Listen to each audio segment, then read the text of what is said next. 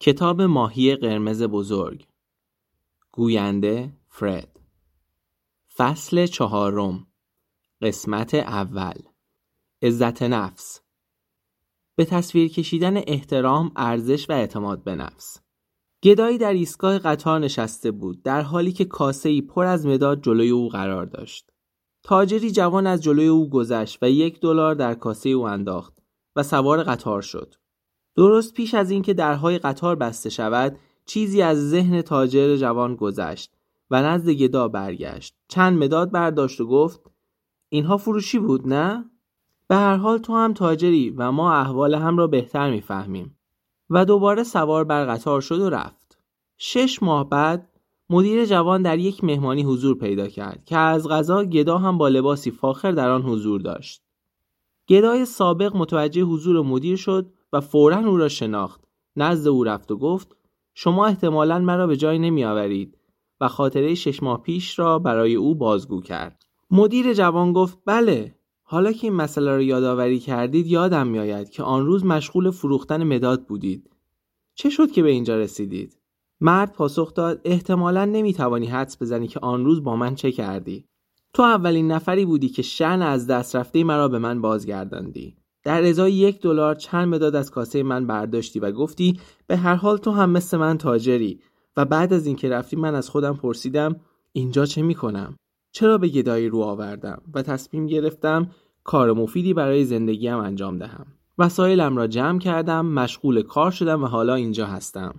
اینجا هستم فقط برای اینکه از شما سپاسگزاری کنم که عزت نفس را به من بازگرداندی. آن اتفاق زندگی من را عوض کرد. چه چیز باعث عوض شدن زندگی گدا شد؟ چیزی که تغییر کرد میزان عزت نفس او بود که باعث افزایش کارایی او شد. این جادوی عزت نفس در زندگی بشر است.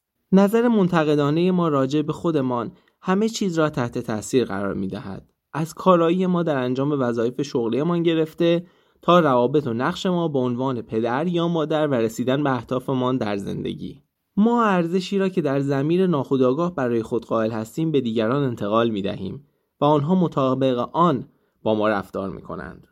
آدم های دارای عزت نفس در متقاعد کردن دیگران موفق هستند و همیشه شایسته رفتار می کنند و خواهان قبول مسئولیت هستند.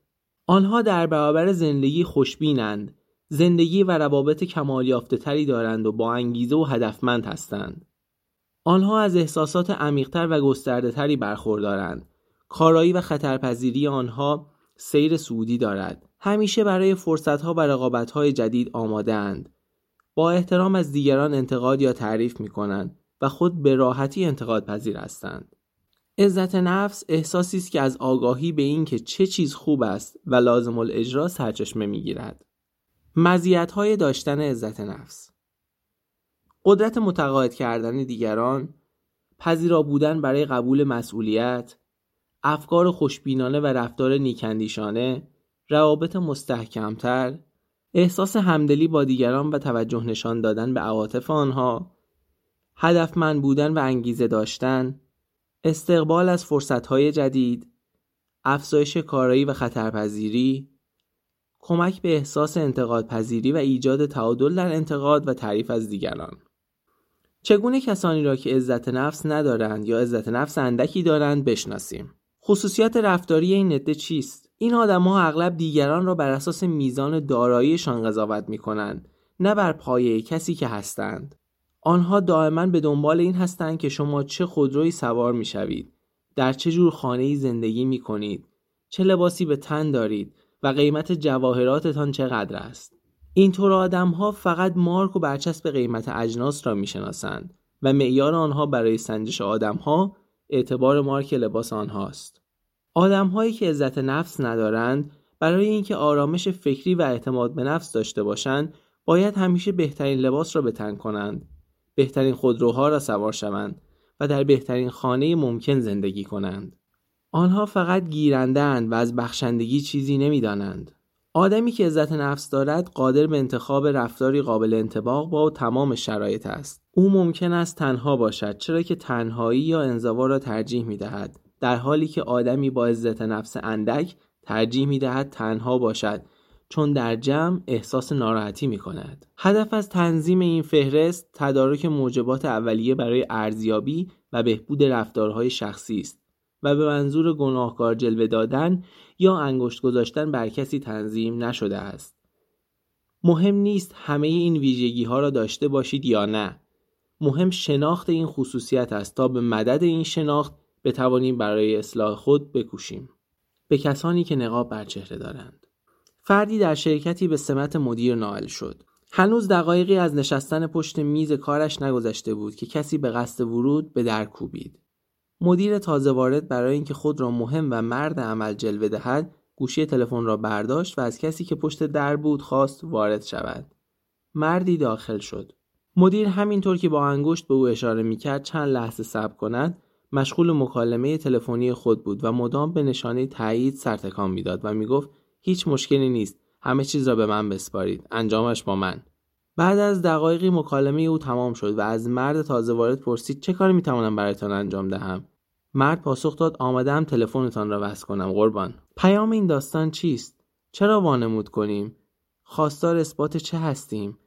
به دنبال به دست آوردن چه هستیم؟ چه احتیاجی به دروغ گفتن داریم؟ علت همه اینها اطمینان نداشتن به خود و فقدان عزت نفس است. چرا وانمود کنیم؟ شخصیت ما را بر اساس کارهایی که انجام می دهیم یا کارهایی که انجام نمی دهیم و چیزهایی که دوست داریم یا دوست نداریم قضاوت می کنند مثل فیلم هایی که از تماشای آنها لذت می بریم سبک موسیقی مورد علاقه ما جمع هایی که در آن شرکت می کنیم کتاب هایی که مطالعه می کنیم داستان هایی که به شنیدن آنها علاقه نشان می دهیم هر کاری که انجام می دهیم منعکس کننده شخصیت ما خواهد بود و وانمود کردن مشکلی را حل نخواهد کرد. تا زمانی که فرد با خود سر آشتی نداشته باشد و هویتش را انکار کند نمی‌تواند رابطه صلحآمیزی با دیگران برقرار کند درست همانند این که ما نمی‌توانیم چیزی را که نداریم به دیگران بدهیم حتی در راهنمای ایمنی هواپیما نوشته شده اول ماسک اکسیژن را به صورت خود بزنید و بعد به صورت فرزندتان. این مسئله ابدا نشانه خودخواهی نیست. عزت نفس از احساسی که ما نسبت به خودمان داریم سرچشمه می‌گیرد و تصویری که ما از خود در ذهنمان می‌سازیم معنا دهنده این احساس خواهد بود. دلایل فقدان عزت نفس. ما از زمان تولد مشغول به شکل دادن به شخصیت خود هستیم. منفی یا مثبت ما احساسی نسبت به خودمان پیدا می کنیم که دیگران هم نقش بسزایی در شکلگیری آن دارند. منفی بافی و تلقین جمله های درسرد کننده گاهی خداگاهانه یا ناخداگاهانه چیزهایی از این قبیل خطاب به خود بیان می کنیم. من حافظه ضعیفی دارم. من در ریاضیات به هیچ جا نمی رسم. من ورزشکار نیستم. من برای این کار ساخته نشدم. خیلی زود ذهن ما این اظهارات را باور خواهد کرد و باعث تغییر رفتار ما خواهد شد. تربیت فرزندان بزرگترین هدیه‌ای که هر پدر و مادر می‌تواند به فرزند خود اهدا کند اصالت خانوادگی است. برای بهبود تربیت فرزندان باید زمانی که صرف آنها می‌کنیم چند برابر بیشتر از مخارجی باشد که برای آنها متقبل می‌شویم. والدینی که عزت نفس دارند با آموختن عقاید، باورها و ارزشهای نیک این احساس را به هنگام تربیت فرزندان خود در آنها تقویت می کنند. خلاف این هم همیشه صحیح است. داشتن پدر و مادر صادق میراسی بس گرانبهاست. در سالهای کودکی، جوانی و نوجوانی بچه ها پدر و مادر و معلمان خود را الگوی شخصیت قرار می دهند و این روند عموما در همه عمر تداوم می ایجاد اعتماد به نفس زوج جوانی دختر کوچکشان را هر روز قبل از رفتن به سر کار به مهد کودک می سپردند و چون محل کار پدر و مادر یک جا نبود موقع خدافزی هر سه دست های هم را می بوسیدن و بعد بوسه ها را توی جیب خود می گذاشتند. در طول روز هر وقت دختر کوچولو احساس تنهایی می کرد یکی از بوسه ها را از جیبش در می آورد و روی گونهش می گذاشت. این برنامه باعث شد هر یک از آنها خود را در کنار دیگران حس کند. چه چیز باعث کجخلقی و کجروی بچه هاست وقتی به او بیاموزیم که بر روی هر چیزی برچسب قیمتی بگذارد و او صداقتش را به معرض فروش خواهد گذاشت وقتی به او بیاموزیم که همیشه در سختی ها او را در آغوش می‌گیریم و او برای هر چیز خود را به زمین خواهد انداخت.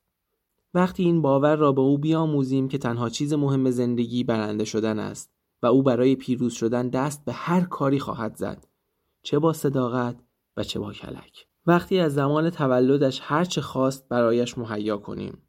و او به این باور خواهد رسید که دنیا به او بدهکار است و همه چیز باید برای او فراهم باشد.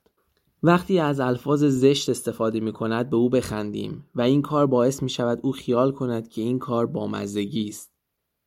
وقتی از اخلاق و ارزش ها برای او نگوییم صبر کنیم تا به سی سالگی برسد و همه چیز را خودش بفهمد. وقتی برای او تصمیم بگیریم بدون اینکه راهنماییش کنیم و هیچگاه به او نگوییم هر تصمیمی پیامدی دارد. وقتی هیچگاه خطایش را به او متذکر نشویم این کار او را در دام این توهم میاندازد که وقتی به جزای عملی خلاف قانون بازداشت می شود لابد جامعه بر ضد اوست. همیشه پشت سر او راه بیفتیم و جمع و جورش کنیم. کتاب، جوراب، کفش، لباس و مانند اینها. همه کارهایش را برای او انجام دهیم تا انداختن مسئولیتهای خود به گردن دیگران را بیاموزد. به او اجازه مطالعه، تماشا و شنیدن هر چیزی را بدهیم. همیشه مواظب باشیم که چه می‌خورد و چه میپوشد. ولی او را راحت بگذاریم تا ذهنش را از هر ابتزالی که خواست پر کند. وقتی همیشه در حضور او به همسرمان پرخاش کنیم با این روال او وقتی ببیند اوضاع خانه به هم ریخته است شگفت زده نمی شود وقتی هر قد پول خواست در اختیارش بگذاریم هیچگاه به او ارزش پول را نیاموزیم و مطمئن شویم که هیچگاه برای رسیدن به چیزی که می‌خواهد به همان اندازه که ما برای به دست آوردنش سختی کشیده ایم دچار مشکل نمی شود. وقتی به سرعت خواسته های نفسانی او را از قبیل خوردن، آشامیدن و راحتی برآورده کنیم محرومیت از اینا ممکن است باعث ناامیدی او شود. وقتی معلم، همسایه و دوستان درباره رفتارش قضاوت می‌کنند جانب او را بگیریم. وقتی دچار مشکلی بسیار بزرگ می شود خود را با گفتن این که من هر چه که در توانم بود انجام دادم ولی موفق نشدم تبرئه کنیم. وقتی هیچ وقت بر حرف خود پافشاری نکنیم از این رو که باورمان این است که مطیع نظام خانواده بودن باعث سلب آزادی است وقتی تربیت از راه دور را به تربیت حضوری ترجیح بدهیم با این خیال که این کار باعث استقلال او می شود هر چه که به فرزندت ببخشی همان را به جامعه خواهد داد. ویلیام جی برمت.